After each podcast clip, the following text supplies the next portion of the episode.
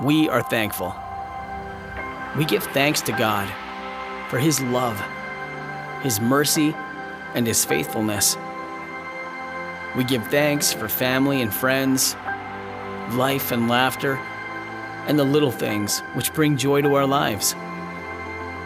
We give thanks for our circumstances, even when they're difficult, for we know the hand of God guides us through it all. But what if we remembered thankfulness every day? What if we lived in a constant state of gratitude? Would our lives be different? Would our faith be strengthened? Would the things of God permeate every aspect of our lives?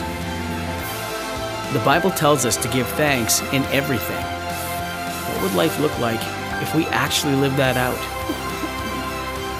Today, we are reminded of all we have to be thankful for. May that gratitude move our hearts and cause us to make every day Thanksgiving.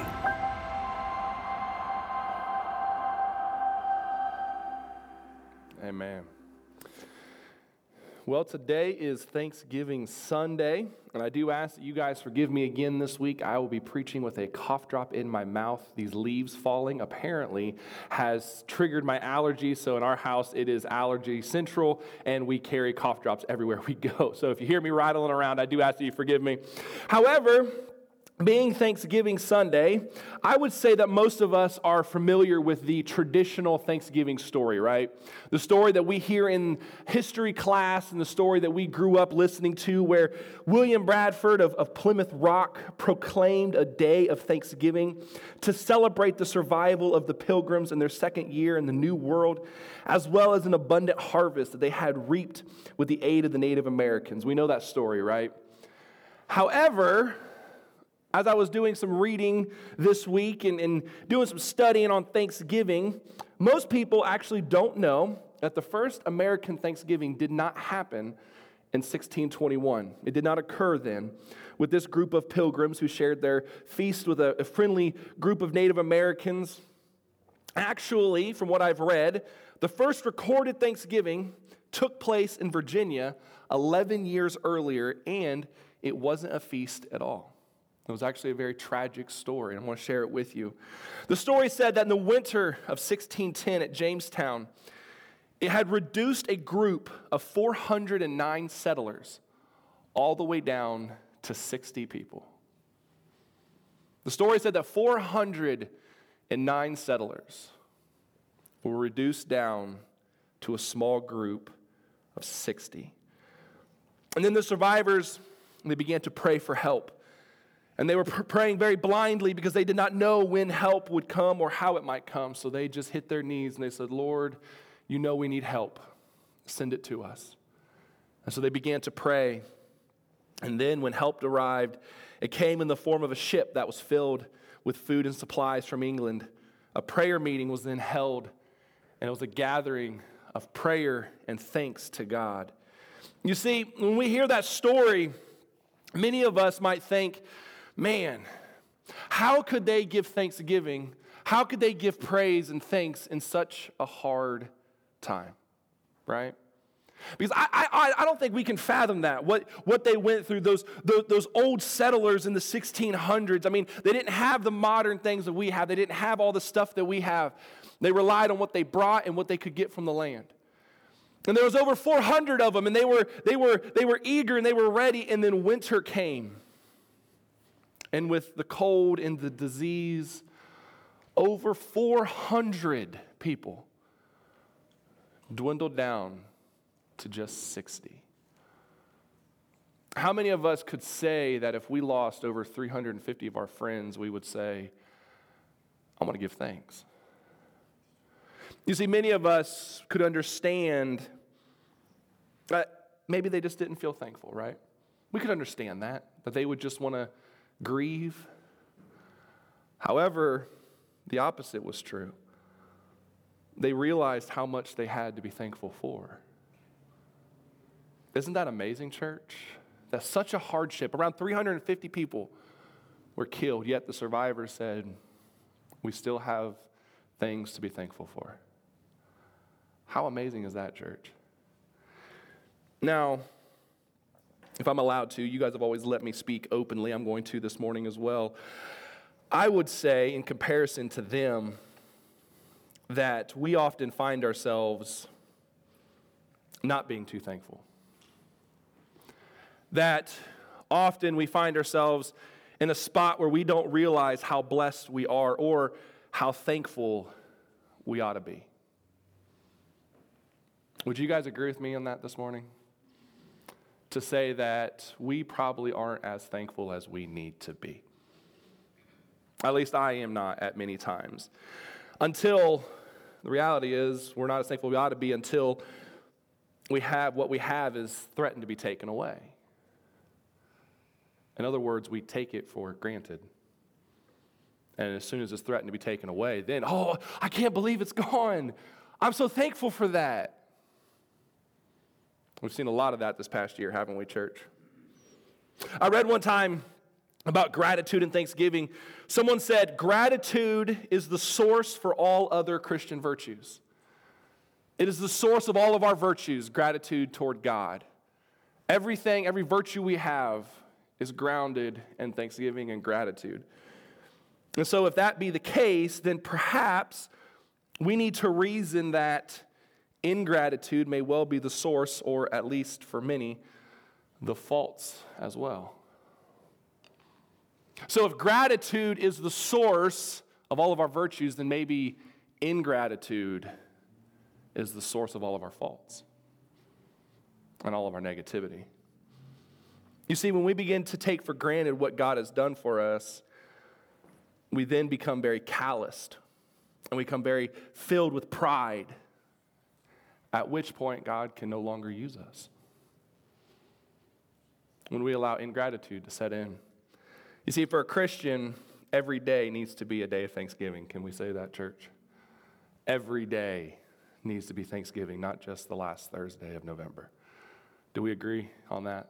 That as Christians, realizing what God has done for us every day needs to be Thanksgiving. And I want to show you how we can do this. So go with me to Luke chapter 17. Luke chapter 17, and this is a story of, of one of Jesus' miracles. Luke chapter 17, and we're going to begin reading verse 11 and go all the way to verse 19. This is such a beautiful story, and listen to what the Word of God has to say. Now, on his way to Jerusalem, Jesus traveled along the border between Samaria and Galilee. And as he was going into a village, 10 men who had leprosy met him. They stood at a distance, though, and called out in a loud voice, Jesus, Master. They recognized who he was. They said, Jesus, Master, have pity on us. And when he saw them, he said, Go show yourselves to the priests. And as they went, this is amazing, they had leprosy. Listen to what it says they were cleansed. How amazing is that, church? And don't you think that this disease, we're going to talk about that here in a little bit, don't you think they'd be excited and energized that they're cleansed? They'd all be showing gratitude, right? Well, look at verse 15. One of them. Mm. When he saw he was healed, came back, praising God in a loud voice. He threw himself at Jesus' feet and thanked him. And he was a Samaritan. The outsider came. The guy who didn't belong came and praised God and gave him thanks. And Jesus said, Were not all ten cleansed? Where are the other nine? Was no one found to return and give praise except this foreigner? Mm. And then he said to him, Rise and go. Your faith has made you well. You see, here in this passage of scripture, there were 10 lepers who met Jesus, and upon Jesus meeting, they had this life changing encounter with him. And if you would actually really, eh, we're going to do it here in just a minute, but if you would really break this story down to its simplest components, if you would break it down to its very simple parts, you would see that this story is an illustration of every Christian's story. If you are a Christian, if you have accepted Jesus into your life this morning, this is your story. Did you know that? Let me explain why. Think about it. Just like those lepers, we too were outcast from the kingdom of God. You see, leprosy caused them to be outcast because of their disease. They could not be in the kingdom. They could not be uh, the, the earthly kingdom at the time. They could not be in towns. They could not be in cities. They had to be outcast because of their disease. Well, you and I had a disease as well. You know what it was called? It's called sin. And we were outcast because of our sin. And, and we were certain death. Leprosy to them, it meant death. Well, guess what sin means to us, church? It means death. And because, just like those lepers, they were outcast, we were outcast, well, guess what? Just like those lepers, we had a life changing event. If you have accepted Jesus in your life, you know what I'm talking about. That's a life changing encounter, isn't it, church? Hallelujah, amen to that. We're healed just like they were healed. And we talked about this last week. We talked about how remembering is important, right? We all need to remember where we were. Now, we don't need to think back and think, oh, the pleasures of sin, those were awesome. No, sin is disgusting. And we don't need to think back about the pleasures of sin. What we need to do is we need to think back and remember how nasty we were and where God brought us from. And, and, and, and, Isaiah, the prophet Isaiah actually talks about this in Isaiah 51 1. He said, Listen to me, you who pursue righteousness and who seek the Lord. Look to the rock from which you were cut and to the quarry for which you were hewn. In other words, he says, Look at where God has brought you from and remember what God has done for you. Don't forget it. Remember what God has done. Visit again in your mind, he says, the place where you first met God and you've received his mercy and grace. Church, if you're a Christian in here this morning, if you're listening in online, I want you to think about that moment. Think about that encounter that you had, just like the leper had that encounter with God where he was cleansed. You and I, those of us who've accepted Jesus in our lives, we had that encounter where Jesus said, Now go you are cleansed. You're healed. Think about that moment. Think about where he brought you from. However, what's so significant about these lepers who were healed is that out of 10, there were, there were 10 of them who were healed, church. And one, one of them came back and said, Thank you one out of 10. Now, now, if we would turn that into translation for today, if we would make this look like it is today in today's humanity, what he's saying here is nine out of 10 people have never come back to God and said thanks. Nine, of, uh, nine out of 10 people in today's society live in ingratitude, meaning they don't have thankful hearts. Nine out of 10 of us. Think about that in the sanctuary this morning. Nine out of 10 of us. It's a very small group in here would have turned around and said, Thank you. It's kind of personal when you think about it that way, right? Nine out of 10 of us don't show God any kind of gratitude, if in comparison to this story. A very small group would actually be the ones who have gratitude. It's very sad when you think about it that way. But here's what we need to do we need to break this story down, okay? So, here, if you have your notes, go ahead and get them out. They're in the bulletin if you're taking notes. The first is this we need to notice the leper's condition. Like I said, we're to break down what it meant to be a leper. You see, most of us have heard stories uh, of leprosy, but we really don't understand the horrors of having leprosy, especially in the biblical times.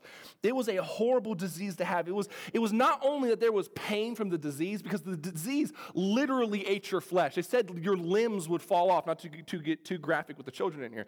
However, it, they literally body parts would fall off. It is how disgusting this disease was. It was, it, and it caused a lot of pain. They were all the time in constant pain. They said the pain would just never go away. However, on top of that, they had there's a stigma around this disease. There were not only just this physical pain, they also had the shame of this disease. They had the societal shame. You see, the Mosaic law pronounced a leper as being unclean. Not only did you have to deal with the pain, but you also had to be categorized as disgusting and unclean, and you had to walk around saying, I am unclean. You had to pronounce that. They could no longer live with their families. They could no longer enter into the temple. So, because of that, they were by law required to live outside the city. They were complete, alienated outcast. The law required that they rend their clothes as a sign of extreme sorrow and that their faces be covered. and they were to pronounce unclean wherever they went. And their faces were hidden, hidden representing no form of intimacy could be, no, could be shown to them. See, the, the, the Hebrew tradition is the face is where the intimacy happens. The face is where, is where you connect with a person. And they said in the Hebrew tradition that you didn't actually know a person until you were able to see their face. And so not only did they have to live outside the city and say, I'm unclean, but they had to hide their faces. And they say, You get nothing. You get no form of intimacy. You get absolutely nothing. And when the Jews were commanded to seek the face of God, it's really interesting. When they were commanded to seek his presence, the same word that is used for face is actually used for presence.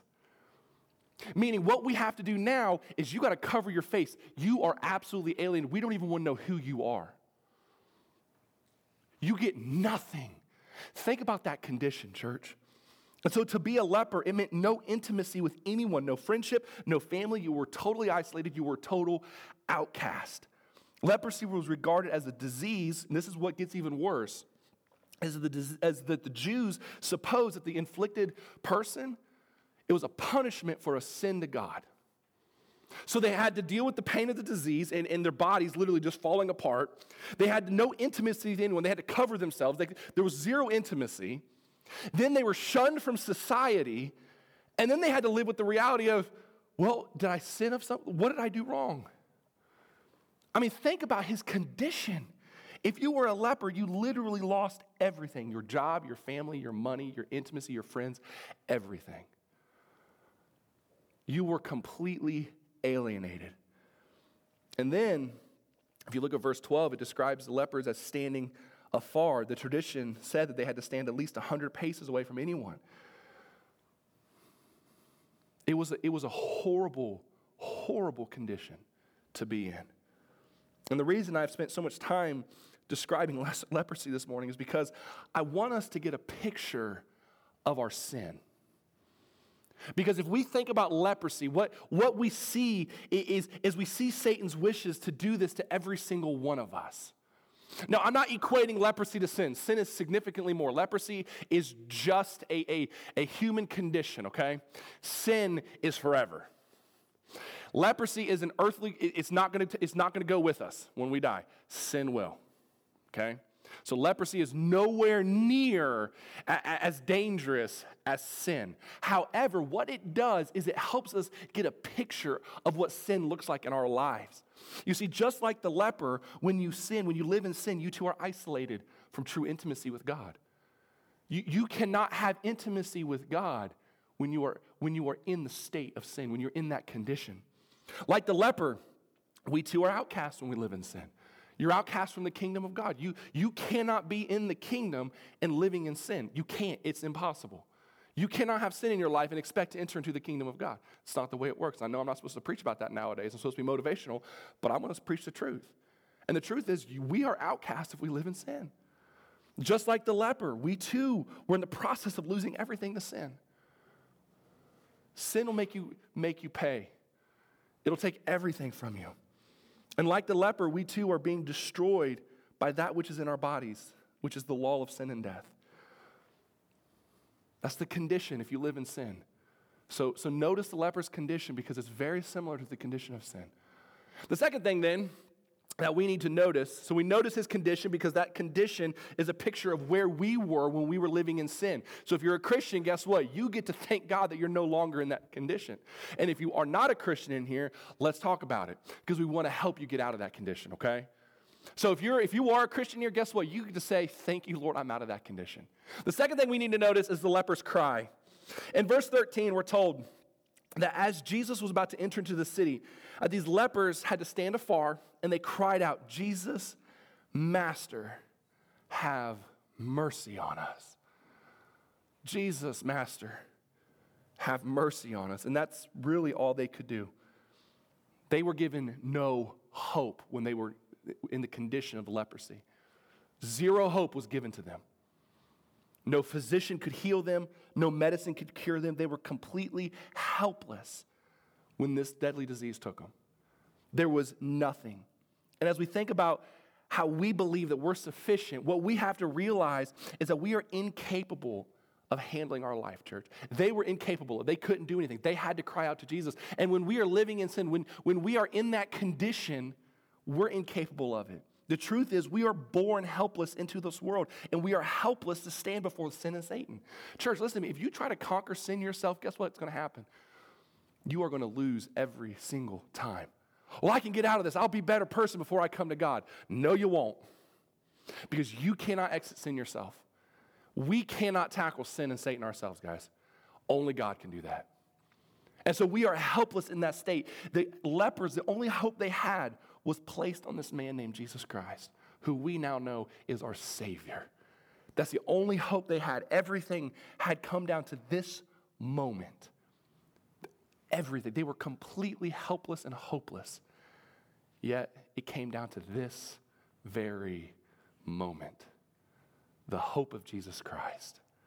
Church, aren't you glad that when your only hope is placed on Jesus, that He's enough? Isn't that something to testify about? Their only hope was this moment to say, Jesus, Master, have mercy on us. And what did He do? He had mercy on them. Church, when you, when, you are, when you are in that condition, when you are in that state, when you are in complete hopelessness, remember, it's the hope of Jesus Christ that will sustain you, heal you, and take care of you. Isn't that something to testify about, church? How amazing is that? And what did Jesus do? Well, Jesus had compassion on them.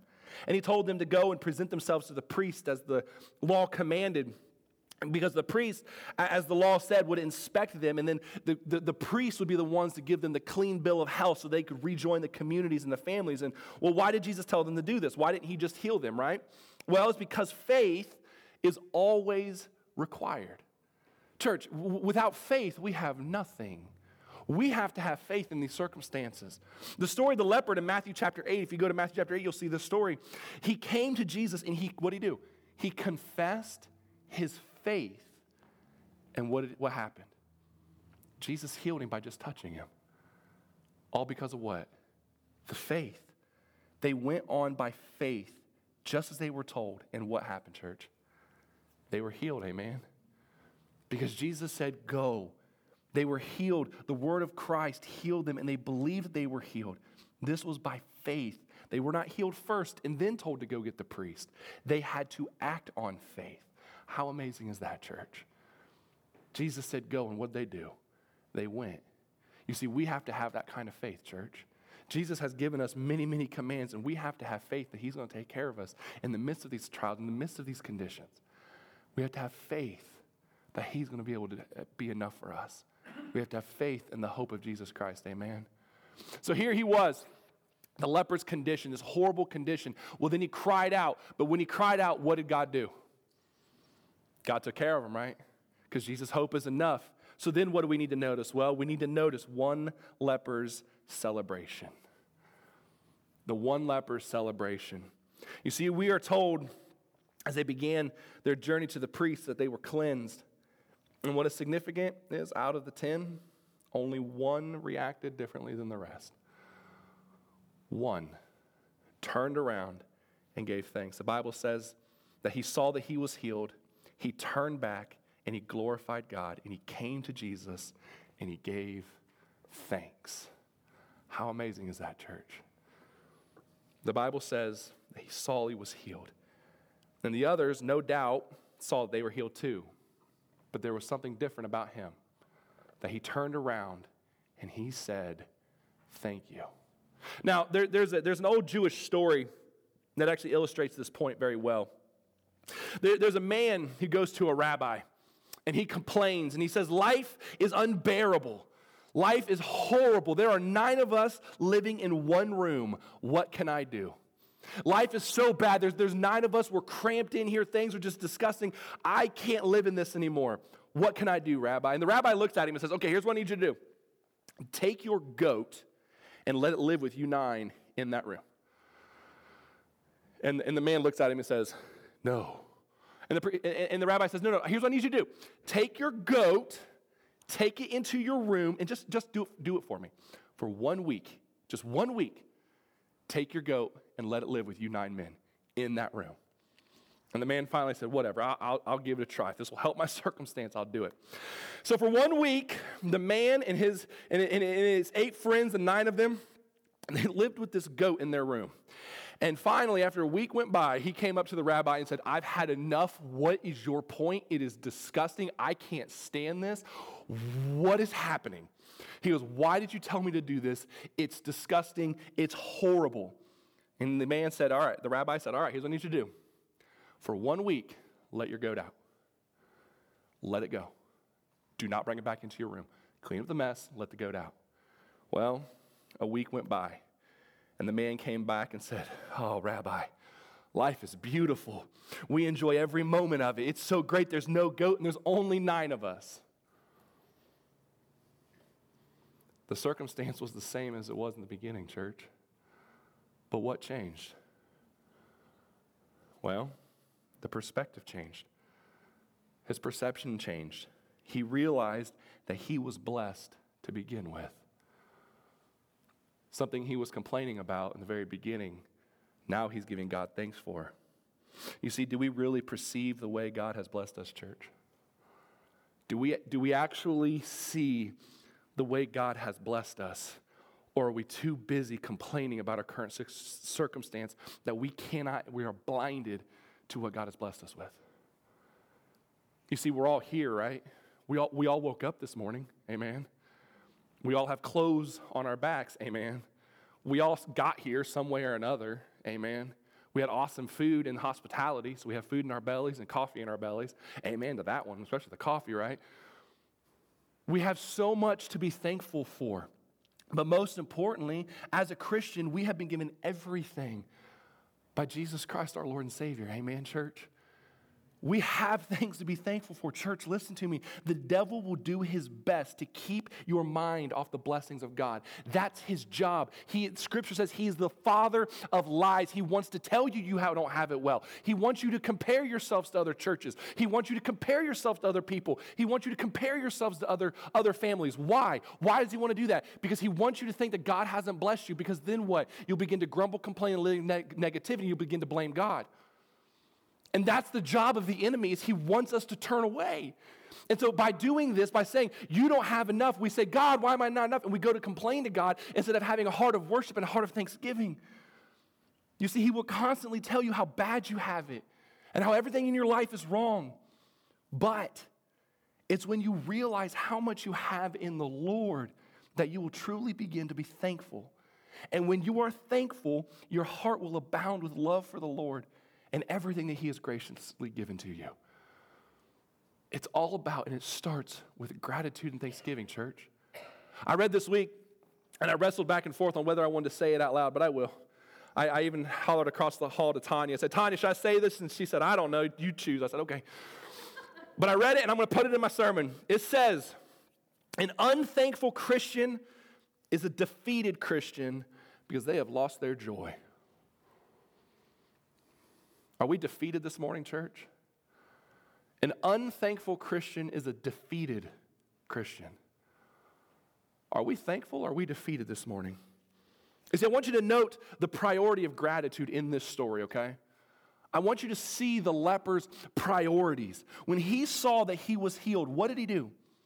He turned around he turned around. Now, the Lord had given him a command. What, what, what, did, God, what, what did Jesus say? He said, Go tell the priest. There's a direct command for him to leave where he was and go tell the priest. Yet he was delayed. He stopped and he turned around. He went back to the Lord. Well, why didn't, why didn't Jesus rebuke him for this? Well, the reason is because this man realized the priority of gratitude and worship. He was going to go tell the priest, he was going to go tell him. However, he understood before I go tell the priest, I need to go tell God how thankful I am for what he's provided me. I need to go tell my Savior, my Master, what he's done for me and give him thanks for that. You see, he understood the priority of gratitude and worship. And if you remember the past few weeks on Wednesdays, our, our, our, Wednesday crew remember, we've talked about the importance of worship and how it's the main thing and how God has called his church to glorify him. Ladies and gentlemen, I stand here before you this morning and tell you we need to glorify God and give Him thanks in all circumstances. I believe that this man fully intended to obey the Lord and do what Jesus has told him to do, but he realized that there was a higher calling that must come first, and that is gratitude and worship. Go hand, you can go handle your business, you got to handle the business, but first we got to give God praise. You see, if you don't give God thanks, it it won't be long before your obedience just becomes a job and obligation. You just lose the meaning of, of what God is wanting you to do. You become unthankful. But it's fitting and, and proper to give God thanks and praise for what He's done in your life, and it'll change your perspective. When you prioritize worship and thanksgiving, it's going to change your heart, and you're going to see things through a totally different lens. I love what Rick Warren said. He said, In happy moments, praise God. In difficult moments, seek God. In quiet moments, worship God. In painful moments, trust God. In every moment, thank God. Amen, church. So, as we head into Thanksgiving this week, I want each of us to remember the story of this leper. Remember the condition he was in. Remember what he said. Sometimes, sometimes we're going to find ourselves in that spot where we just have to say, Jesus, Master, have mercy on me. I can't do this without you. I'm hopeless and I'm helpless. I need you. But when, when God comes through, and he comes through every day, we've got to be like that one leper. Don't be like the other nine. Be like that one leper. Go take care of business when it's time to take care of business. But first and foremost, turn around and give God thanks. And remember this verse, Philippians chapter 4, verses 6 through 7. It says, Do not be anxious about anything, but in every situation, by prayer and petition, listen to this right here, with thanksgiving, present your requests to God. And why does he say that, church? Well, look at verse 7. And the peace of God, which transcends all understanding, will guard your hearts and minds in Christ Jesus. So, this holiday season, if you want to have peace, if you want to have joy, if you want to lay down your anxiety, if you want to stop worrying about everything, give this a try. In every situation, by prayer and petition, with thanksgiving, give it to God. And you will again no longer be a defeated Christian, but you will be a Christian that gives thanks and can have the peace and joy once again as provided by Jesus Christ. Amen. Stand to your feet with us again as our worship team comes to lead us. And, church, as you leave today, let me encourage you give thanks to God. Amen.